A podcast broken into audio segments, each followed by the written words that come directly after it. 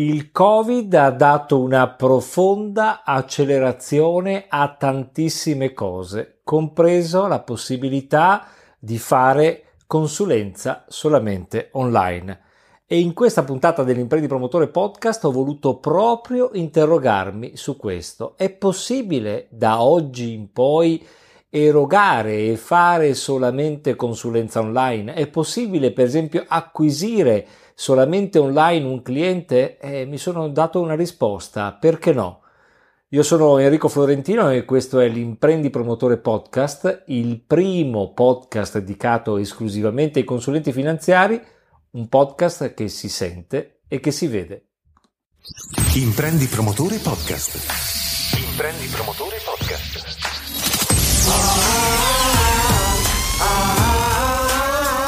Imprendi Promotore Podcast.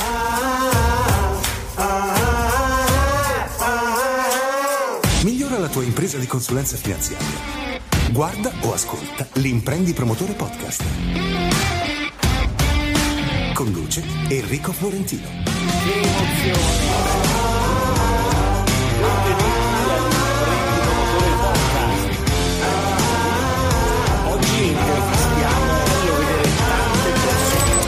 Imprendi Promotore Podcast con Enrico Florentino. Questa puntata dell'Imprendi Promotore Podcast è offerta da Gam Investments. Gam Investments, la società di gestione patrimoniale indipendente globale creata da investitori per investitori. Rimani aggiornato sulle ultime novità visitando www.imprendipromotore.it/gam. E bentrovati consulenti finanziari, anzi imprendi promotori, perché non dimentichiamo che la mia mission è proprio quella di mettervi nella condizione di cominciare a cambiare mentalità, di fare un salto di paradigma, di trasformare il vostro mestiere da lavoro a business. Questo è il mio obiettivo e lo voglio fare anche attraverso l'Imprendi Promotore Podcast. Sapete che è un podcast dedicato esclusivamente a voi consulenti finanziari. Ridendo e scherzando siamo arrivati alla 117ª puntata, mai avrei immaginato di riuscire a superare questo traguardo importante, grazie anche al vostro aiuto, ai vostri stimoli, alle richieste di rispondere a quesiti, risolvere problemi, e mi auguro che appunto l'Imprendi Promotore Podcast, tra l'altro in questa nuova veste, in questa nuova versione, una versione che si vede in questo caso e si sente, perché queste puntate vanno in replica esattamente a distanza di una settimana in formato audio, e possano esservi utili. E come vi dicevo, le puntate in formato audio, non dimenticate, vanno in onda direttamente all'interno delle piattaforme, la più importante è Apple Podcast, e poi Spreaker e poi Google Podcast, e non dimentichiamo anche Spotify. Quindi se ogni tanto tra una canzone e l'altra avete voglia di ascoltare l'Imprendi Promotore Podcast, basta cercare Imprendi Promotore. Non dimenticatevi, perché è una cosa per me molto ma molto importante, di fare un giro su Apple Podcast e di lasciarmi una recensione. Se non sapete come fare è semplice: andate su www.imprendipromotore.it/podcast e lì trovate tutte le istruzioni per poter riuscire a rilasciarmi non solo una recensione, magari anche scrivendomi qualche riga. Tra l'altro più di qualcuno di voi lo sta facendo, mi fa molto piacere, anzi l'occasione potrebbe essere anche proprio quella di potervi ringraziare direttamente in puntata. Come vi dicevo, oggi è una puntata molto particolare perché è dedicata al cercare di rispondere ad un quesito, ovvero c'è la possibilità di poter erogare consulenza esclusivamente online, e ancora meglio, c'è la possibilità di poter acquisire un cliente online. Ecco, questo è in qualche modo il quesito che mi sono posto, a cui cercherò chiaramente di dare una risposta, e devo dire che non mi è stato difficile darla, anche perché chi mi conosce ormai da 3 o 4 anni e che ha avuto anche l'occasione, per esempio, di partecipare a dei miei corsi di formazione, regolarmente ad un certo punto io raccontavo di quanto fosse utile, e questo lo dicevo ante Covid, di quanto fosse utile per esempio cominciare ad erogare consulenza, a dare informazioni ai clienti, magari utilizzando quelli che erano gli strumenti tecnologici. In particolar modo ricordo di aver detto tantissime volte: cominciate ad utilizzare anche le funzioni video di WhatsApp, perché magari vi consentono di poter avvicinarvi o quantomeno continuare a mantenere una relazione con i clienti, anche quelli più distanti, che spesso e volentieri magari per entità di portafoglio magari modesta e per distanza vengono lasciati un po' in disparte. E guarda caso il Covid in realtà poi ha dato un'accelerazione profonda a tutto e addirittura ci ha messo nella condizione anche di convincerci del contrario, perché diciamolo un po', il settore della consulenza finanziaria, per quanto sia molto avanzato dal punto di vista tecnologico, diciamo che in termini di mindset o di mentalità è ancora un po' legato a vecchi schemi. Ovviamente è una generalizzazione la mia, non si dovrebbe mai generalizzare, ma insomma un po' di conservatorismo, se possiamo dire così, c'è stato. Diciamo che invece il Covid ci ha messo veramente nella condizione di poter toccare con mano che i clienti non solo si sono trovati obtorto collo a dover cominciare ad utilizzare anche i mezzi tecnologici, ma non dimentichiamo che ne hanno anche scoperto il valore e la validità. E questo è uno degli elementi più importanti che supportano in qualche modo la mia tesi che porterò avanti durante questa puntata. E pertanto è possibile fare consulenza solamente online? Beh, mi sento di risponderti subito, immediatamente sì. Ovvio, dovranno cambiare un po' alcune dinamiche relazionali, alcune cose che eravamo abituati a fare prima continueremo assolutamente a mantenerle, altre invece avremo bisogno sostanzialmente di cambiarle, ma attenzione, cambiandole non andando all'indietro, bensì addirittura facendo progredire la nostra relazione. Segnala storie ed argomenti che ti piacerebbe ascoltare nell'Imprendi Promotore Podcast. Imprendi Promotore Podcast. Scrivi all'Imprendi Promotore a info@imprendipromotore.it. info@imprendipromotore.it. La prossima puntata potrebbe parlare proprio di questo. Dicevo, una delle mie metodologie è anche quella di andare immediatamente a verificare se il valore delle mie tesi poi in realtà è un valore concreto, e spesso e volentieri addirittura c'è il processo inverso. È proprio magari dalle storie che tanti consulenti magari mi raccontano, i miei studenti all'interno dell'accademia, ma non necessariamente, che appunto mi raccontano di come stanno andando le cose. Qualcuno magari me lo racconta perché mi chiede qualche suggerimento, qualche consiglio, altri perché magari hanno il piacere di celebrare con me anche alcune vittorie, no? alcuni obiettivi anche conquistati, e molti mi stanno confermando effettivamente, peraltro il dato aggregato delle reti lo dimostra, perché c'è stata una forte crescita anche dei risparmi acquisiti dai consulenti finanziari, da ovviamente altri player sul mercato, conferma sostanzialmente che c'è la possibilità di poter acquisire dei clienti direttamente online. E tra l'altro vi è stato confermato che buona parte di questi clienti derivassero da referenze, perché è chiaro che nel momento in cui dei clienti che sono ormai con voi da tanto tempo e sono ormai con te da tanto tempo, alla fine si trovano a interagire con loro simili, è normale che poi parlino di voi, parlino di te, e conseguentemente siano portati anche a segnalare all'amico, all'amica o al conoscente che magari non sa che pesci pigliare in un momento molto particolare e nuovo come quello che abbiamo vissuto e che stiamo vivendo. È normale che poi si decida di poter referenziare un consulente finanziario. Ma molti mi raccontano anche che hanno avuto l'occasione, per esempio, di acquisire clienti nuovi di zecca, cioè mai visti prima. E ovviamente con quali differenze rispetto alle situazioni precedenti. essenzialmente ciò che è entrato in gioco in qualche modo è stato il fattore tempo. Che cosa intendo con fattore tempo?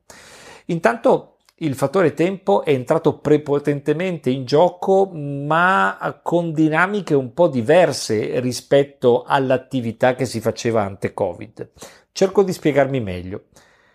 Il mezzo tecnologico, ve ne sarete resi conto, ci costringe tutti quanti ad essere più sintetici, più concisi. Mi sembra quasi che tutti quelli che sono tipicamente i preamboli che in una situazione normale, quando abbiamo una persona a fianco, ci portano magari a interagire, a rompere il ghiaccio, a parlare un po' di fatti personali prima di entrare nel vivo, quando questo tipo di relazione si instaura attraverso il mezzo tecnologico è evidente che tutto diventa più asciutto. Qua mi viene in mente un episodio, vari episodi durante l'infanzia. Io durante l'infanzia ho passato buona parte del mio tempo, perché i miei genitori lavoravano, con i miei nonni. I miei nonni abitavano in campagna e mi ricordo che uno dei regali più belli che ho avuto modo di ricevere quando ero bambino era una coppia di walkie-talkie, no? Di radioline, si chiamavano così al tempo, che consentivano a me e ai miei cugini magari di giocare appunto tipicamente giochi di bambini, a guardie ladri, alla guerra, perché poi alla fine si facevano questi giochini qui, e spesso e volentieri appunto questi walkie talkie, che funzionavano ovviamente abbastanza maluccio perché non avevano una grande tirata un grande metraggio, adesso non saprei dire il termine corretto, ci consentivano quantomeno di dialogare, no, a distanza. E una delle caratteristiche dei walkie-talkie, voi sapete, è che c'è una comunicazione che presuppone il fatto che uno ceda la parola all'altro e l'altro, una volta che ha terminato, ceda la parola con la famosa parola magica passo, no?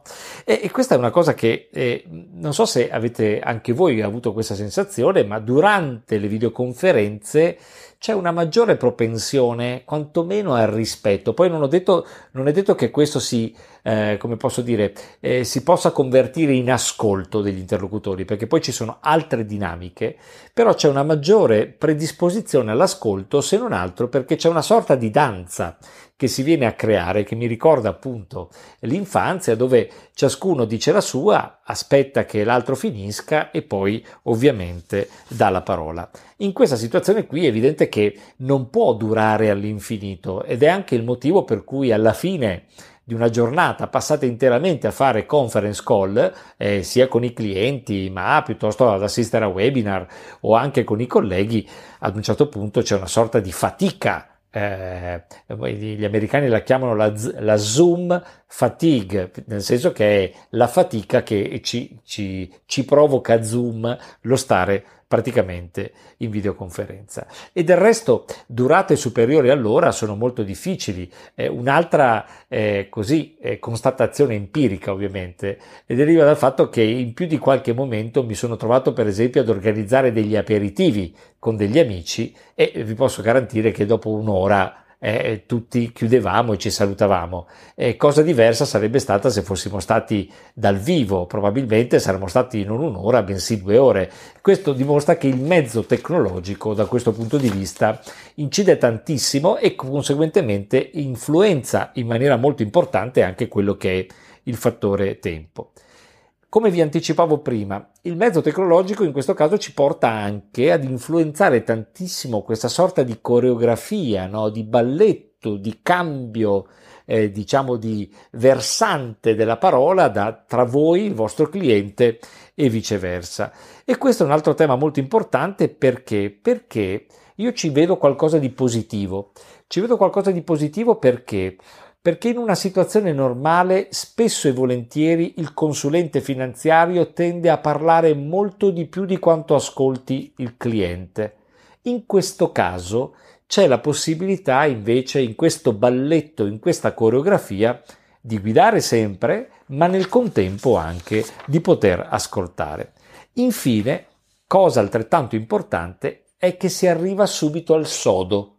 C'è un'assenza di fronzoli che ci porta immediatamente ad arrivare dritti al punto, diciamo anche che probabilmente è lo stesso cliente che ci porta ad arrivare dritti al punto, ovviamente però perché? Perché prima, e ne parlerò durante questa puntata, c'è una grande attività di preparazione, cioè non è pensabile andare online, incontrare un prospect, quindi un cliente potenziale, ma anche un già cliente, senza che vi sia precedentemente una forte preparazione all'incontro, cosa che spesso e volentieri nelle situazioni ante-Covid non avveniva. Certo, ci si preparava, si stampava la posizione, eccetera, ma non c'era quell'accuratezza che ritengo invece sia assolutamente necessaria in un momento come questo. Segnala storie ed argomenti che ti piacerebbe ascoltare nell'Imprendi Promotore Podcast.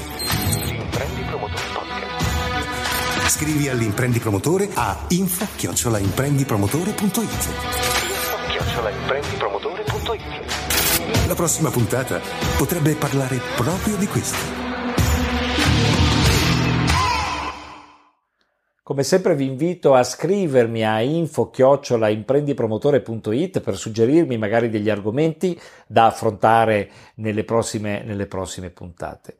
E dicevo, riprendendo un po' il filo del discorso, la potenzialità di fare consulenza online in questo momento è fortissima, ma addirittura diventa un fattore di leva importantissima per coloro i quali, per esempio, lavorano su segmenti o nicchie specifiche di mercato. Voi sapete quanto ormai l'ho scritto nel mio libro dell'Imprendi Promotore, io parlassi già al tempo, ormai il libro è uscito da 4 anni, di nicchie, che è una cosa molto importante, e altrettanto importante vedo che coloro i quali hanno cominciato a dedicarsi a delle nicchie è normale che trovino un grande vantaggio nel lavorare solo ed esclusivamente online. Probabilmente l'avrete intuito il perché. Ci sono alcuni consulenti finanziari, per esempio, che arrivano a fare anche 60-70 mila chilometri in un anno, perché magari seguono nicchie specifiche che li porta ovviamente in giro per l'Italia. Ovvio che il gioco deve valere la candela, ma in questo caso anche ho più di qualche esempio dove ci sono persone che seguono clienti molto importanti e la loro vita è fatta parecchio anche di automobile. E in realtà grazie alla consulenza online è molto molto interessante vedere come si possano raggiungere comodamente i clienti in maniera virtuale e ovviamente risparmiandosi un sacco di chilometri. Ma la cosa più importante ritengo sia anche un'altra, di poter raggiungere finalmente i clienti anche nell'orario più consono per loro. Parliamoci chiaro. Io me lo ricordo all'inizio della mia carriera, avevo fatto della mia disponibilità, e non poteva essere altrimenti nei confronti dei clienti, il fatto di andarli a trovare a casa, per esempio, e di andarli a trovare agli orari più comodi per loro, ok, ma ovviamente diventavano abbastanza scomodi per il sottoscritto, uno dei punti, degli attu più importanti che mettevo sul piatto per poter persuadere un cliente a seguirmi. Però alzi la mano chi non si è trovato, per esempio, ad inizio carriera o magari continua ancora oggi a andare per casa dei clienti magari alle 9, 9 e mezza e dopo verso le 10, 10 e mezza magari avete il cliente che comincia ad avere la palpebra che cala, ma non perché siete noiosi voi, semplicemente perché magari una persona che si alza molto presto la mattina. Io stesso che mi alzo alle 5 della mattina, alle 22 per me io sono già game over. Se avessi un consulente finanziario che mi arriva a casa alle 9 e un quarto e mi obbliga a tenere gli occhi aperti fino alle 10 e mezza, probabilmente sarei abbastanza deludente per lui, perché vedrebbe il Florentino abbassare la palpebra. Ecco, immaginate invece il tema della consulenza online, quanto consente per esempio a quella persona che prima andavate a trovare magari alle 21 a casa, oggi magari di incontrarvi direttamente in pausa pranzo, perché comunque è abituato, magari mangiando un panino, già nel suo ruolo aziendale, immaginiamo possa essere un manager, un quadro direttivo, a per esempio interagire tranquillamente con altri, e perché non farlo ovviamente anche con voi.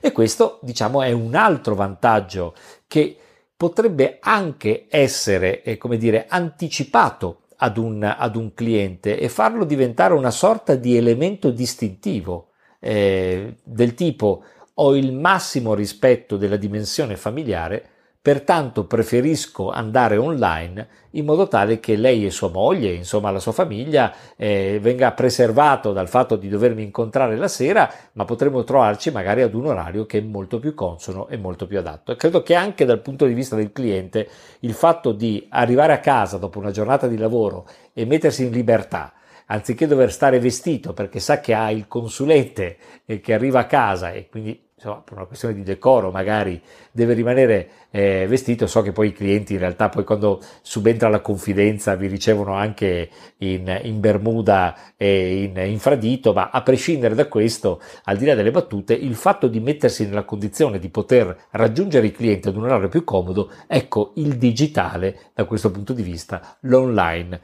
ci consente tantissimo. Va da sé che però quando cominciamo a spostare anche la nostra attenzione, il nostro desiderio di fare consulenza esclusivamente online, non possiamo assolutamente lasciare nulla di intentato, nulla deve essere scontato, bensì dobbiamo preparare molto ma molto bene quello che le tante società di servizi molto evolute chiamano il processo di onboarding. Onboarding vuol dire venire a bordo, ecco, come approcciare il cliente e soprattutto come portarlo e accoglierlo nel momento in cui viene a bordo con noi.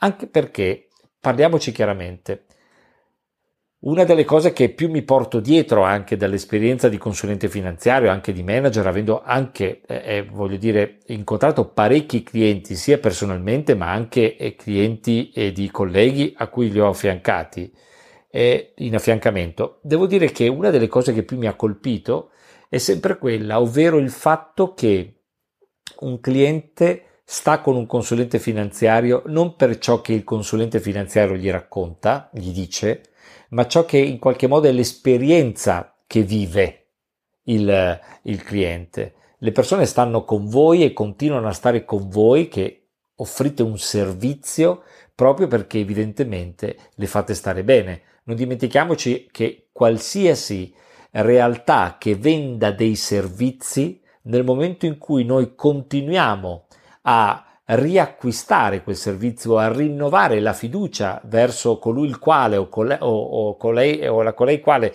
ci dà un servizio, è perché evidentemente in quel momento ci sta facendo star bene. Per questo è molto importante mettere a punto anche un processo di onboarding, ok, di accoglienza che sia diciamo di standard molto elevati, ed è per questo che voglio darvi 5 suggerimenti, 5 cose da conoscere e da attuare per poter progettare una buona fase di onboarding.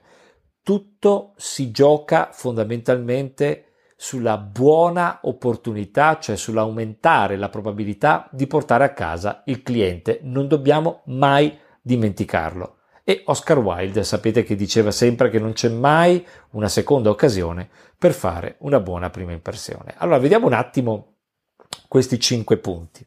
Primo, cerca di conoscere quelli che sono i problemi, il cosiddetto pain, il dolore del tuo cliente. Ognuno di noi, nel momento in cui si rivolge a qualcuno che eroga un servizio, si rivolge perché ha un problema e si muove essenzialmente perché quel problema non è stato in grado di poterlo risolvere da solo. Per questo diventa molto molto importante focalizzarsi tantissimo sulle problematiche che non fanno, per esempio, dormire i clienti, oppure, se volessimo anche ragionare in termini di gain, cioè della ricerca del piacere. Sappiamo benissimo che noi rifugiamo dal dolore e ricerchiamo il piacere, no? C'è sempre questo pendolo che oscilla dentro di noi, dove cerchiamo di andare via da situazioni che ci provocano disagio o dolore e cerchiamo chiaramente il piacere. Il piacere in questo caso potrebbe essere rappresentato da alcune sfide, per esempio, che il cliente si dovesse trovare ad affrontare. Ora, nel momento in cui un cliente non è in grado di poter risolvere da sé il problema, è chiaro che cercherà fondamentalmente delle soluzioni, e le soluzioni sono rappresentate da una serie di interlocutori, e il più delle volte questi interlocutori dove vengono ricercati? O vengono ricercati sul web, oppure vengono ricercati per esempio attraverso una richiesta ad altri amici se conoscono qualcuno che possa risolvere una determinata situazione che in quel momento per quel cliente è irrisolvibile. Per questo diventa molto molto importante far conoscere ai nostri clienti, ma soprattutto essere ben presenti anche sul web, posizionandosi molto bene e cercando il più possibile di farsi percepire come una sorta di leader di pensiero. Di questo ne ho già parlato anche la scorsa settimana quando ho affrontato il tema del perché è necessario avere un blog da parte del consulente finanziario e di quanto sia importante il marketing di contenuti.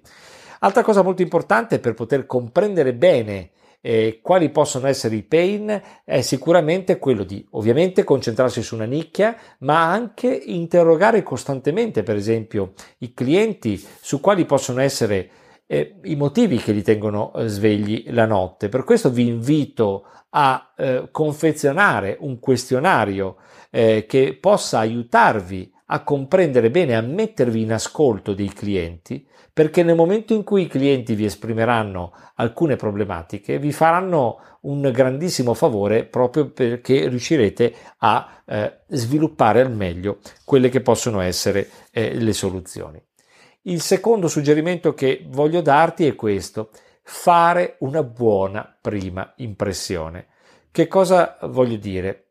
Se ti devi presentare, io credo che sia importante che tu vada a preparare in maniera molto accurata una presentazione di te che racconta fin da subito, tira subito in ballo anche, come posso dirti, dei casi che hai risolto, delle testimonianze. Insomma, dovresti diventare una sorta di Mr. Wolf. Avete presente quel bellissimo personaggio che Quentin Tarantino in Pulp Fiction ha fatto interpretare ad Harvey Keitel, no? Sono Wolf e risolvo problemi. Quanto più voi lavorate su una nicchia, tanto più diventerete autorevoli nel farvi percepire come la persona che è al posto giusto, al momento giusto per quel cliente. E poi, cosa molto importante, direi subito di entrare nel vivo, appunto facendo una domanda al cliente, una domanda semplice: da dove vogliamo cominciare? Pensate con che semplicità, porgendo questa domanda, il cliente a quel punto vi racconterà e comincerà a dirvi: guardi, ho questo problema, quest'altro, sono arrivato qui da lei perché ho questa situazione, e quindi comincerete a dialogare con lui. Terzo suggerimento: cerca di qualificare il cliente comprendendo perché è lì e che cosa desidera ottenere. Questa è una delle domande che spesso e volentieri faccio a tutti quei consulenti finanziari che per esempio vengono da me chiedendomi di fare un percorso di consulenza individuale. Cioè, la prima domanda che gli faccio è: ma come sei arrivato a me? Che cosa ti ha spinto ad arrivare da me? E quali sono le aspettative che tu hai? Quali sono i problemi che tu pensi io possa aiutarti a risolvere? Quanto più il cliente si aprirà, tanto più le tue argomentazioni anche nel dargli risposta saranno chiaramente efficaci. Quarto suggerimento, molto importante: dimostrare valore.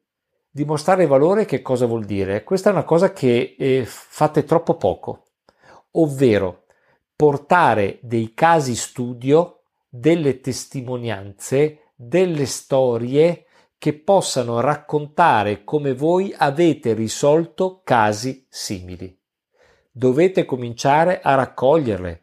In 10 anni, 15 anni, 20 anni di onorato servizio nella consulenza finanziaria, io credo che siano tantissimi i casi che voi potete citare dove siete stati di fatto delle persone che hanno veramente fatto la differenza per i clienti. Ecco, non dimenticatevi mai di citarle queste cose qui, perché sono fondamentali, perché referenze esterne, testimonianze esterne, racconti che siete in grado di poter dare al cliente, facendo presente che questo tipo di problematiche le avete già affrontate, rassicurano tantissimo il cliente e lo portano sempre di più a pensare che probabilmente finalmente ho trovato la persona giusta che può darmi una mano. Quinto suggerimento, continua a mantenere il contatto con il cliente, continuando ad ascoltare in maniera attiva, e questo è fondamentale ed è questa una competenza che secondo me va assolutamente allenata. Ascolto attivo, ascolto profondo presuppone veramente avere la mente come l'acqua, mi viene da pensare, cioè frenare ogni tipo di pensiero ed essere fortemente concentrati sul proprio interlocutore. Solo in quel modo sarà in grado di avere, gli americani la chiamano la beginner's mind, cioè quella mente che è quella del principiante, ma non del principiante che non sa fare le cose, del principiante che desidera conoscere di più del nostro interlocutore, che vuole capire meglio le cose, in modo tale che, capendone di più, a quel punto sarà in grado di poter dare degli altri, diciamo, delle argomentazioni e delle soluzioni molto molto importanti. Segnala storie ed argomenti che ti piacerebbe ascoltare nell'Imprendi Promotore Podcast. Scrivi all'Imprendi Promotore a info@imprendipromotore.it. info@imprendipromotore.it. La prossima puntata potrebbe parlare proprio di questo. E quindi dopo i 5 step, i 5 elementi che non possono mancare nel vostro processo di onboarding, direi che a quel punto ci sono altri 2 step importanti che secondo me non devono mancare assolutamente. E guardate, qui non si tratta di reinventare la ruota, ve lo dico già subito, perché molto spesso basta guardarsi intorno e vedere come altri settori che a loro volta fanno consulenza ai clienti si muovono. Io ho sempre guardato con estremo interesse, per esempio, il settore legale, il settore fiscale, altri consulenti di marketing, altri consulenti che si occupano di coaching e via dicendo, psicologi. C'è veramente da rubare, tra virgolette, con gli occhi. Semplicemente, se questi occhi li cominciamo a rendere mobili e cominciamo a vedere delle cose che diversamente prima alle quali non badavamo. Allora, fateci caso, quanto bello sarebbe. Allora, vediamola un pochino meglio, adesso cerco di spiegarmi meglio. Allora, se un cliente comincia a arrivare a voi perché vi è stato referenziato da un vostro già cliente, o semplicemente perché è arrivato da voi in virtù del fatto che magari ha letto dei contenuti, è una situazione decisamente più agevole rispetto al fatto di avere un cliente al quale dovete andare, come al solito dico, a tirare la giacchetta. Questa cosa vi dà un vantaggio importante anche nel poter chiedere al cliente prima ancora di incontrarlo, e questo fa parte del processo di onboarding, magari di chiedergli delle informazioni preventivamente. In altri termini, nel momento in cui io voglio fare consulenza digitale online, ok, devo anche attrezzarmi per avere degli strumenti che mi consentano, prima di incontrare il cliente, di prequalificarlo. Questo che cosa vuol dire? Vuol dire che potrei, per esempio, già mettere a punto un questionario, io per esempio lo faccio abitualmente, che mi consente appunto di raccogliere i dati prima ancora di incontrare il cliente. A parte che dal punto di vista del cliente, io credo che in termini di esperienza, io credo che alla fine la persona dice, però questo qui è uno quadrato o è una quadrata, perché? Perché si comporta esattamente come si comportano alcuni professionisti di alto livello. Io, quando vado da uno specialista medico, difficilmente lo specialista medico ti accoglie così d'amblè, quantomeno pretende all'inizio che tu ti porti tutta la documentazione da fargli vedere, o addirittura alcuni chiedono di anticipare, se fosse disponibile, questo tipo di documentazione. Perché non puoi farlo anche tu? A maggior ragione se devi instaurare un rapporto di fiducia chiaramente con un cliente in una dimensione che non è la dimensione 3D, ma è la dimensione 2D. Altra cosa molto importante è non solo quello che tu invierai prima dell'incontro al cliente, ma è anche tutto il materiale che andrai ad inviare dopo l'incontro con il cliente. Per esempio, materiale prima, una scheda di raccolta dati. Materiale dopo, per esempio, una scheda di sintesi dei punti essenziali della conversazione che c'è stata tra di voi, quello che vi siete detti, per esempio. Altra cosa importante, le cose che tu consulente finanziario ti impegni a fare. Ma non dimentichiamo il tema dell'engagement, del coinvolgimento, anche i compiti per casa per te, caro cliente. Non esiste che, come al solito, il rapporto tra un consulente e un cliente è come al tavolo del poker, dove il cliente c'ha la videocamera sulle tue carte e le vede tutte, e tu invece devi andare a svelare gli indovinelli o gli enigmi per riuscire a capire che gioco sta facendo lui. Eh no, qui il rapporto è esattamente inverso, sei tu che mi hai cercato e pertanto sei tu che devi sottostare a quelle che sono le regole fondamentalmente della casa. Dare dei compiti ai clienti è molto importante, e ancor più è importante nel momento in cui loro li fanno, perché è una cartina di tornasole fondamentale per capire se effettivamente il cliente è ingaggiato e quindi ti vede come un interlocutore valido. Secondo elemento che io darei è la registrazione della conference call. Oh, parliamoci chiaro. Prima del Covid, quanto avremmo dato per poter avere a disposizione, una videocamera o un registratore per poter registrare le conference o gli incontri con i nostri clienti? Purtroppo non si poteva fare, o comunque, per carità, nulla ci avrebbe vietato di chiedere al cliente: le dispiace se registro la conversazione? Ma immagino che dall'altra parte ci sarebbe stato un po' di imbarazzo. Guarda caso, grazie anche alla conference call, noi possiamo tranquillamente registrare il video, anzi farlo diventare come una delle caratteristiche fondamentali della nostra cosa. Ovviamente dovremo premurarci di chiedere all'inizio della conversazione di dire: guardi, nel processo che io ho di acquisizione dei clienti prevedo sempre la registrazione della trasmissione, della conference call. Lei mi autorizza? Vi fate dire durante la registrazione, vi fate dire chiaramente quanto il cliente quanto il cliente è disponibile a farsi registrare. Guardate che la registrazione è straordinaria. Per quale motivo? Perché alla fine, a lungo andare, potrà diventare una sorta di repertorio di tutti gli incontri che voi avete fatto e che vi consentono chiaramente di poter certificare anche il vostro processo di consulenza. Voglio terminare questa puntata dicendo che cosa? Che è impensabile che un cliente ci riesca a trovare se noi non siamo ben posizionati sul web, se non abbiamo un blog e non produciamo contenuti. Quindi, per chi avesse ancora delle remore, si vada ad ascoltare la puntata della settimana scorsa. Altra cosa molto importante: per fare consulenza solamente digitale devi ripensare completamente il tuo processo di consulenza.